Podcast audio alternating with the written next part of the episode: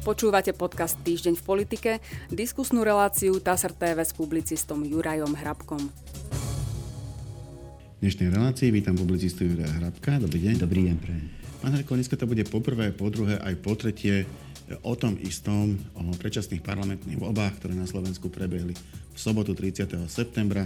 My sme na ne tak ako keby z prvej vody reagovali e, priamo v nedelu ráno, ak si dobre pamätám, okolo 5. 6. hodiny kde ste tak v rýchlosti vyhodnotili, čo by mohli znamenať tieto volebné výsledky. Teraz už máme predsa len istý odstup, eh, zazneli aj nejaké prvé vyjadrenia eh, predsedov lídrov politických strán, ktoré sa do parlamentu dostali, aj tých, ktoré sa nedostali, ale tých, tie logicky už ľudí zaujímajú menej v tejto chvíli. Prečítam, aké boli volebné výsledky zo správy TASR. Bratislava 1. oktobra. Výťazom volieb do Národnej rady sa stala strana Smer SD, ktorá v sobotnom celonárodnom hlasovaní získala 22,94% hlasov, čo jej prinieslo 42 kresiel v parlamente. Oficiálne výsledky volie potvrdila na nedelnej tlačovej konferencii štátna komisia pre voľby a kontrolu financovania politických strán. Volebná účasť dosiahla 68,51%, hlasovalo vyše 3 milióny voličov. Volebný práh prekročilo 6 politických strán a jedna koalícia, priblížil predseda štátnej komisie Ladislav Oros prepadlo 16,5% hlasov. Nárok na štátny príspevok za voľby má 9 kandidujúcich subjektov, ktoré prekročili 3% hranicu. Na druhom mieste skončilo progresívne Slovensko so 17,96% a teda 32 poslaneckými mandátmi. Za ním nasleduje hlas SD s 27 poslaneckými kreslami a 14,7% hlasov voličov. Do parlamentu sa dostala aj koalícia Olano a priatelia, Kresťanská únia a za ľudí z 8,89%, ktorá obsadí v parlamente 16 poslaneckých miest. KDH získalo 6,82% hlasov a v parlamente bude mať 12 poslancov. Za ním nasleduje strana SAS so 6,32%, ktorá bude mať 11 poslancov a Slovenská národná strana z 5,62%, ktorá získala 10 poslaneckých miest. Tesne pred branami parlamentu ostala Republika so ziskom 4,75% a Aliancia zo 4,38% Pod 3% hlasov sú demokrati z 2,93% a Sme rodina z 2,21%, plus samozrejme všetky tie ďalšie strany až do počtu 25, koľko ich kandidovalo v týchto parlamentných voľbách. E, ako hodnotíte možno najprv výšku volebnej účasti? Prišlo pomerne veľa ľudí a napríklad extrémne veľa v Bratislave, kde bolo vysoko nad 70 No, tá účasť vo všeobecnosti bola rozhodne vyššia, ako je obvyklá. Myslím si, že v poradí tretia najvyššia bola. E, nepredčila samozrejme rok 98 e, a myslím si, že ani 2010, preto hovorím o tretej, ale možno bola aj štvrtá. Väčšinou sa to potom pohybovalo pod hranicou alebo oscilovalo okolo hranice 60% Teraz je to bezmála 70% čiže je to dobrá, vyššia účasť a dobrá vyššia účasť je fajn v tom, že bude mať aj parlament vyššiu legitimitu a cez neho aj vláda bude mať vyššiu legitimitu.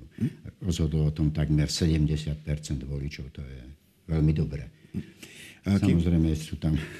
no, nič. A kým sa dostaneme k hodnoteniu ešte tie, tej, tej, tých samotných výsledkov, kto koľko dostal, mám tu ešte otázku, ktorú sme prebrali aj v tom poslednom vstupe. Týka sa prieskumov verejnej mienky, vrátane exit polov, ktoré sa robia priamo počas volebného dňa, teda ľudia odpovedajú, že ani niekoho by volili, ale koho volili, to znamená, mali by byť veľmi presné. Neboli veľmi presné, boli veľmi nepresné.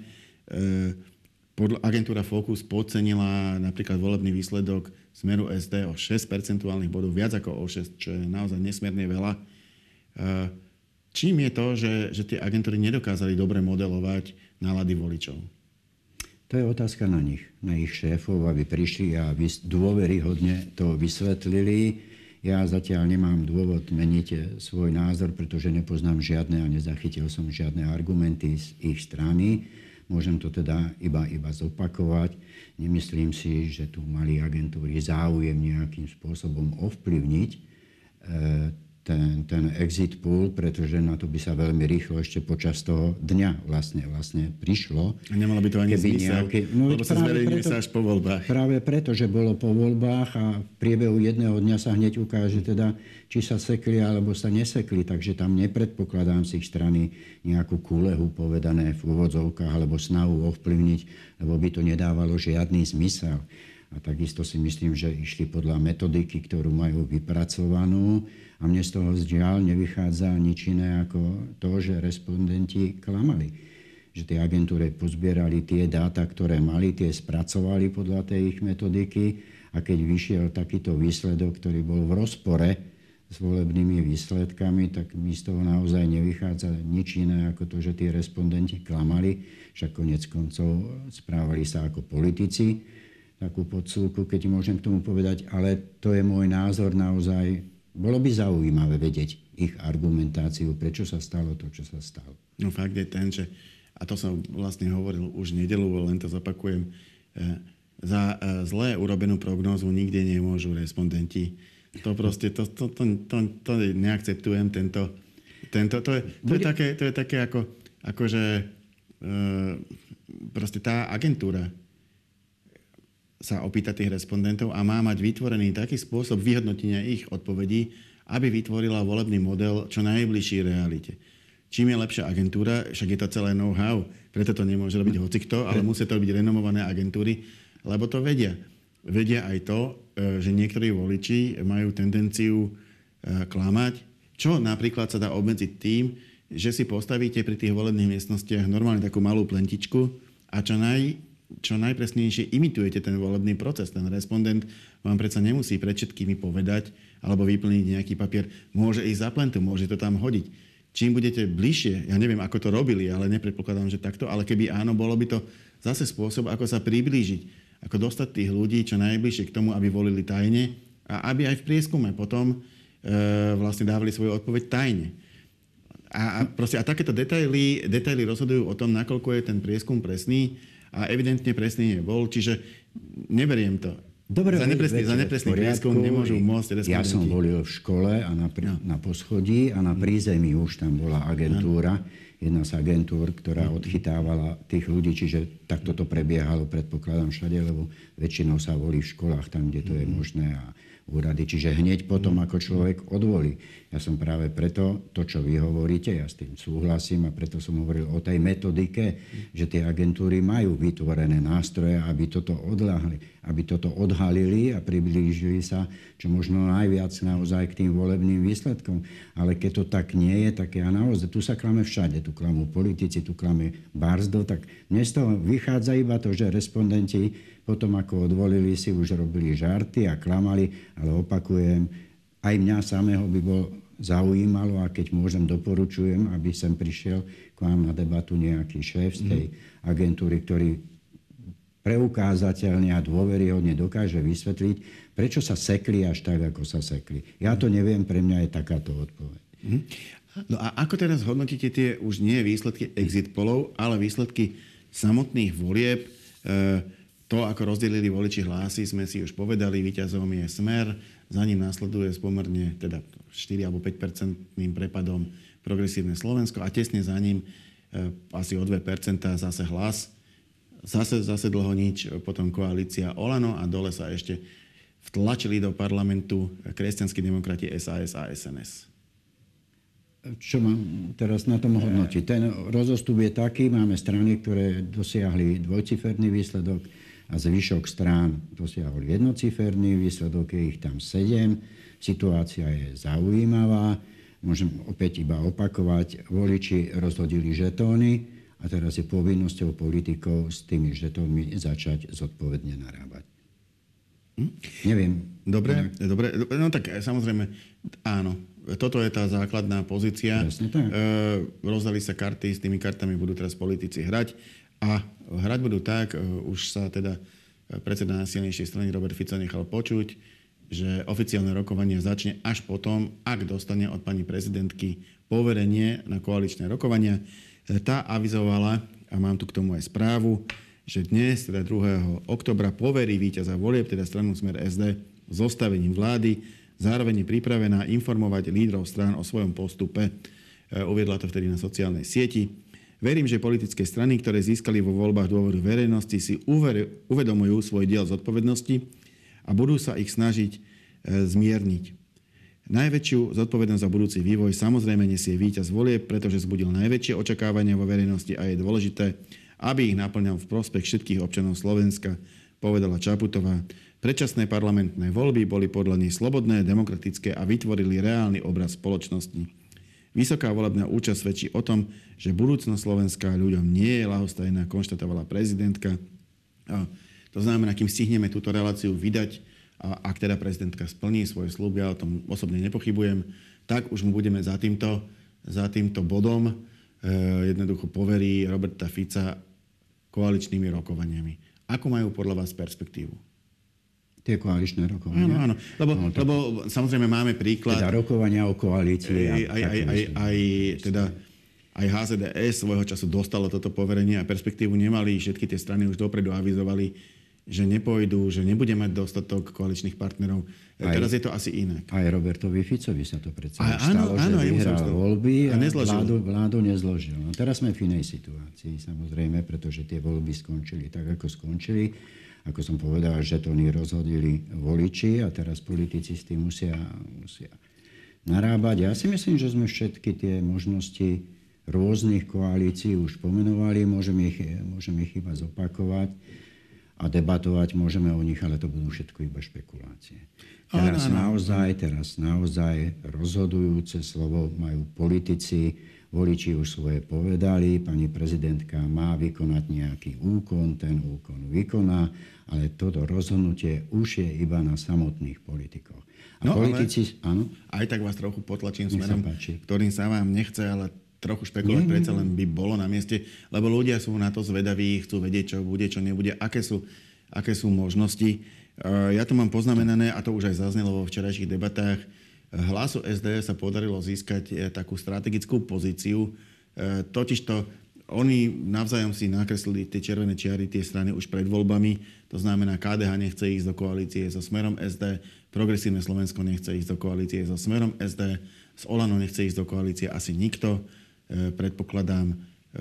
Ale je tam hlas SD, s ktorým by nechcelo ísť do koalície Olano, ale je priateľný tak pre progresívne Slovensko, ako aj pre smer SD. To znamená, pre dve najsilnejšie strany, ktoré dopadli najlepšie v tomto, v tomto e, vlastne volebnom zápolení, je priateľným partnerom práve strana Hlas, ktorá má aj dobrý volebný výsledok. Ku komu sa pridá, ten bude mať dobré jadro pre vytvorenie ako keby vlastne toho nabalovacieho tej, procesu získavania ďalších partnerov a nakoniec až teda vládnej koalície. E, mám tu správu. Strana Hlas SD bude rokovať o povolebnej spolupráci s každým, kto ju pozve. Vyhlásil to líder hlasu Peter Pellegrini. Zdôraznil, že pozliepať v úvodzovkách len tak strany dokopy, aby to nejako dalo počty, je z dlhodobého hľadiska nestabilné a že za podmienky si stanovuje priority svojho programu. Budeme rešpektovať zaužívané pravidlá, počkáme si, kto dostane poverenie na zostavenie vlády, budeme rokovať s každým, kto nás na rokovanie pozve. To je normálne a legitímne. To, ako dopadnú rokovanie, je druhá vec. Budeme sa musieť radiť, budeme mať zasadnutie predsedníctva užšieho vedenia. Je to ešte dlhý proces a teraz uzatvárať koalície by bolo predčasné, povedal médiám. E, takže poďme, poďme po tých možnostiach. Jedna, ktorá sa hneď ponúka, je vytvoriť e, to jadro koalície zo Smeru a Hlasu a potom osloviť buď SNS alebo KDH ale ob, alebo obidve tieto strany. Ako hodnotíte túto možnosť? No veď tak sme to aj rozoberali v tej ranej, ranej debate vtedy a ja opäť môžem iba zopakovať. Áno, víťazom volieb je Robert Fico, ale kľúčovým hráčom pri zostavovaní koalícií bude Peter Pellegrini. Ak to premietneme na strany, tak smer, ale hlas bude kľúčový hoci smer vyhral voľby. Tak rozhodli voliči, to je treba akceptovať a preto aj hovorím, že treba nechať tých politikov, nech, sa, nech rokujú o tých možnostiach, lebo to už je ich zodpovednosť a zodpovednosť v podstate aj na najbližšie roky alebo do najbližších volieb. Tak to znie asi, asi presnejšie. Tá možnosť je samozrejme, samozrejme najviac pravdepodobná, keď vychádzame z toho, hovoríme o možnostiach. Mm. Chcem sa vyhnúť tým špekuláciám, ale hovoríme o možnostiach, tak ako sú nakreslené na stole. a ako sme ich aj nakreslili, Smer a Hlas majú k sebe rozhodne najbližšie. Majú k sebe rozhodne najbližšie. Myslím si, že tedy ráno som tu povedal, že jeden sociálny demokrat plus jeden sociálny demokrat sú dvaja sociálni demokrati hoci o sociálnych demokratoch nemôžeme hovoriť, ale tvária sa aj smer, aj hlas, že sú sociálnymi demokratmi. Povedzme, že sú obidve aj, súčasťou tej medzinárodnej pres, Tak sú aj zakotvení v medzinárodných štruktúrach. Čiže tam je tá blízkosť samozrejme najvyššia. Čiže ja by som predpokladal, a je to asi aj tak, že smer, ak dostane to poverenie, teda po tom, čo dostane poverenie, no tak zahájí aj oficiálne rokovania s hlasom. Tie neoficiálne už samozrejme prebiehajú, to netreba tajiť, to môžu tajiť politické strany, ale jednoducho tak sa robí politika, že okamžite po oznámení výsledkov volieb každému z jej účastníkov, ktorí prešli do parlamentu, dopne, aké sú tie možnosti a aké, a už také tie sondážne telefonáty určite sú aj boli. Ale toto už bude oficiálne, potom ako pani prezidentka oficiálne odovzdá to neoficiálne poverenie rokovať o vláde. Čiže tam sa budeme môcť dozvieť potom aj oficiálne viac a nevychádzate len z takých tých zákulisných rokovaní. Majú k sebe najbližšie, bude to samozrejme najpravdepodobnejšie, aj najjasnejšie, aby začali tieto rokovania ako prvé. No, ak, sa, ak sa dohodne smer a hlas, E, v tomto prvom kole koaličných rokovaní a prípadne sa dohodnú buď z SNS alebo z KDH alebo s obidvoma, e, tak potom už tým e, oficiálnym rokovaniam s progresívnym Slovenskom ani nedôjde, lebo jednoducho sa dohodnú teraz. Naopak, ak sa nedohodnú, ak sa nedohodnú a Robert Fico bude musieť vrátiť poverenie, tak potom začne nové kolo koaličných rokovaní pán Šimečka. Je to tak? E, tak by to malo byť. A keď vás chcem dotiahnuť ďalej, váš, váš postup, s ktorým ja nesúhlasím a poviem potom prečo, no. a ak sa to nepodarí e, pánovi Šimečkovi, tak poverí pani prezidentka pána Hegera, ergo pán Heger by mal byť potom premiér. Hej? Tak, Lenže takto, no. to nef- takto to nefunguje. Takto to nefunguje. To nie je o tom, že Smer sa s hlasom dohodne okamžite po prvom stretnutí tie sondáže sú. Nemôže sa dohodnúť smer s hlasom a potom hľadať ďalšieho do partie. To tak nefunguje. Ale toto smer práve, si musí toto práve, ale, stanovisko toto, hlasu. Toto práve ale naznačoval Robert Fico, ja. že by ešte pred voľbami, že by chcel vytvoriť také jadro koalície s hlasom a potom hľadať ďalšieho partnera. Takže to sú slová jeho, to nie sú moje. Ale veď ja vám to nevytýkam, ja sa snažím vysvetliť, ako to v praxi alebo reálne funguje uvedomme si, že to, čo bolo pred voľbami, odsuneme to úplne nabok. Odsuneme to úplne nabok. Tá situácia je úplne iná po voľbách, ako bola pred voľbami. To, čo politici hovorili pred voľbami, netreba vať vážne, že to bude po voľbách. To by sme sa nikdy, nikdy k žiadnej vláde nedopracovali. Ak by sme začali teraz porovnávať to, čo odznelo pred voľbami, žiadna koalícia by nebola možná.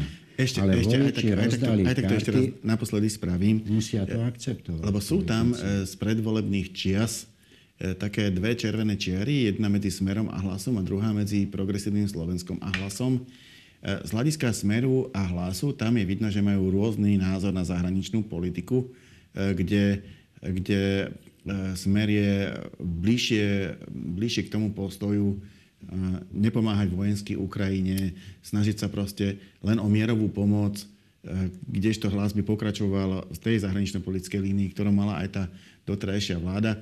Zase medzi progresívnym Slovenskom a hlasom by tento problém nebol, ale bol by iný. E, všimol som si, že pán Pellegrini bol tiež kritický voči niektorým postupom orgánom činných trestnom konaní v tomto volebnom období a dokonca naznačoval, že v prípade, že by sa zhodli odborníci na možnosti E, nejakej transformácie špeciálnej prokuratúry, e, tak on by sa tomu politicky nebránil. A vtedy myslím, že pán Šimečko jasne povedal, že to by bola pre neho červená čiara, neprekročiteľná záležitosť. E, to znamená, aj s jedným, aj s druhým potenciálnym partnerom má z toho predvolebného času hlas nejaký sporný bod. Ako hodnotíte? Dajú sa prekonať tieto, tieto sporné body predvolebné? Opäť poznáte to, čo bolo, bolo terasky je iná situácia, aby som necitoval priamo ten film. Môžeme sa dohodnúť, ak to našich divákov a poslucháčov zaujíma, veľmi rád to urobím, keď bude zložená vládna koalícia, načriem do archívu a prinesiem sem na stôl a prečítam vám výroky tých, ktorí zložili vládnu koalíciu, tých strán proti tej strane, s ktorou budú teraz v koalícii. Aké boli hrozné, aké boli zásadné, ako boli neústúpčivé a napriek tomu tá vládna koalícia z tých strán potom vznikne. Hovoríte sa, e, Robert Fico patrí k najlepším, najlepším technológom moci. On dokáže... Už skladal alebo, koalíciu už veľakrát. Alebo viac dokáže ovládať moc, ako moc dokáže ovládať jeho, keď mu je to výhodné. V tom, v tom je veľký rozdiel a preto je aj pre ostatných politických e, partnerov nepríjemný, pretože oni viac podľahnú moci, ako dokážu ovládať moc. Robert Fico je technológ moci a túto technológiu si dokáže aj uplatniť. Ja neverím tomu, že to je, že to je tak, že sa do... Samozrejme, že hlas bude jeho najbližší partner, aj najsilnejší, ale to si nepredstavujte tak, že Robert Fico teraz príde za Petrom Pelegrínim, povie mu čau Peťo, no tak čo, ideš do toho so mnou? Alebo s tými ostatnými, s Osaskou, ktorá povalí každú vládu, v ktorej bola a v ktorej bude? Ideš so mnou? A Pelegrini povie, no dobre, nejako to spichneme. No a počúvaj, ale zoberieme SNS. A Peter Pellegrini povie, ja by som radšej KDA. Musia sa dohodnúť aj na tom treťom, poťažmo štvrtom, ak budú chcieť vytvoriť štvorkoalíciu. To nie je tak, že Robert Fico bude teraz diktovať, že takto to bude. No, to by sa mu veľmi neoplatilo. Diktovať, diktovať veľmi. nemôže, diktovať hm? nemôže Presne, lebo, lebo e, naozaj tým kľúčovým jazyčkom na váhach je Peter Pellegrini. E, ale akože má, tu, má ten priestor k Šimečkovi naozaj dosť ťažený aj tým, čo som hovoril pred chvíľou, ale aj ďalšími vecami. Spomenuli ste, že SAS nie je, nie je celkom jednoduchý volebný partner. E, to znamená, tá koalícia by mala o niečo viacej ináč poslancov. E, toto sa, e, s tou SNS-kou by to bolo 79, e, z KDH by to bolo trochu viac, ak by ju zložil smer. E, a takisto táto koalícia s pánom Šimečkom by bola o niečo, o niečo silnejšia na počty poslancov, ale bola by širšia, bolo by v nej viacero strán a bola by aj ideologicky ako keby diverzifikovanejšia, lebo by v nej boli liberáli z Osasky, liberáli z progresívneho Slovenska, eh, aj, aj s celou tou, tou záťažou ich slubov, eh, ktoré chceli realizovať v, v ľudskoprávnej oblasti. Bolo by tam KDH, ktoré má presne opačný názor, presne na tie veci, ktoré by chcelo progresívne hm? Slovensko riešiť. Inak tieto všetky veci sa dajú odložiť v tých predvolebných rokovaniach, ale musia tí politici byť schopní to spraviť a vysvetliť voličom prečo. Dobre, dobre tak, to, tak to poviem inak. Ja nerad kibicujem mm-hmm. politov, ponechávam na druhý a radšej komentujem to, čo sa stane, ale nie kibicujem alebo, alebo radím. To, čo je toho, to hlavné, o čo sa tí politici musia snažiť narábať s tými žetónmi, pretože ide o moc, ide o fazovky, ide o reálnu moc, je hlavné, aby našli nie nejaký vysoký počet poslancov. To môže byť alebo nemusí. Ale oni hľadajú a Robert Fico ako technológ moci, akému nie v súčasnosti ani páru v tejto krajine. Takým bol kedysi Mikuláš Curinda a istým spôsobom aj Vladimír Mečiar, sa má pokúsiť, skoro som povedal musí, ale má sa pokúsiť, pretože takto vychádza aby 4 roky, to znamená celé mhm. funkčné obdobie, mal neustále k dispozícii najmenej 76 poslancov. Mm. Najmenej, aby sa neotočili proti nemu takí, ktorí, ak zloží vládu, by mohli tú vládu zoťať. Čo hrozí pri každej vláde, a to nám hovorí, tak povediať, naša historická skúsenosť stranou SAS, ktorá povalila každú vládu, ktorej účinkovala a tam nie proti argumentu. To znamená, že to sa musíte v prvom rade zabezpečiť, s kým idete do partie, čo dokáže garantovať poslaneckom klube. Koľko poslancov dokáže garantovať, pretože všetky musíte rátať s nejakým tým eh, odpadlíkmi, alebo ako to nazvať. Ale jednoducho o toto sa musíte snažiť, aby ste tú podporu mali, pretože ja si myslím, že každému stačí ten príklad z predchádzajúceho volebného obdobia, kde koalícia začínala s nadšením a za potlesku, potlesku aktivistických médií s 95 poslancami, historicky najväčším počtom, ktorý mal premiér k dispozícii. A vieme všetci veľmi dobre, ako skončila. Takže voľby vyhral Robert Fico a vrátia sa, vráti sa k moci. Robert Fico si myslím, ako ho poznám, ako sledujem jeho činnosť, že pre neho bude toto jedna z najdôležitejších. On nepotrebuje predsa prísť k moci len tak, aby mu tá moc o pol roka padla. Ktorý normálny politik niečo takéto chce? To nie je predsa ani v záujme Petra Pellegriniho, aby skončil o pol roka, o rok, o dva. Veď oni majú plány a musia rozložiť tú moc na 4 roky a v niektorých hlavách ich šedých eminencií už teraz prebiehajú úvahy o tom, ako by sa malo pokračovať, aby sme uspeli aj v tých našledujúcich voľbách. Čiže toto je to základné, o čom tí politici uvažujú. Zabezpečiť najmenej 76 hlasov. A teraz sa môžeme baviť o tom, teda, že kto koľko tých hlasov má, koľko tých hlasov vie garantovať. Mm. Zoberme si, koľko hlasov vie garantovať Andrej Danko. To je otázka. Iba svoj to nie je otázka, vie garantovať za SNS, ktorá prešla voľbami iba svoj, pretože je jediný, ktorý v tom poslaneckom klube bude za SNS. A teraz to úplne normálna úvaha, no tak čo? Opriete sa o poslanecký klub alebo o jedného člena SNS?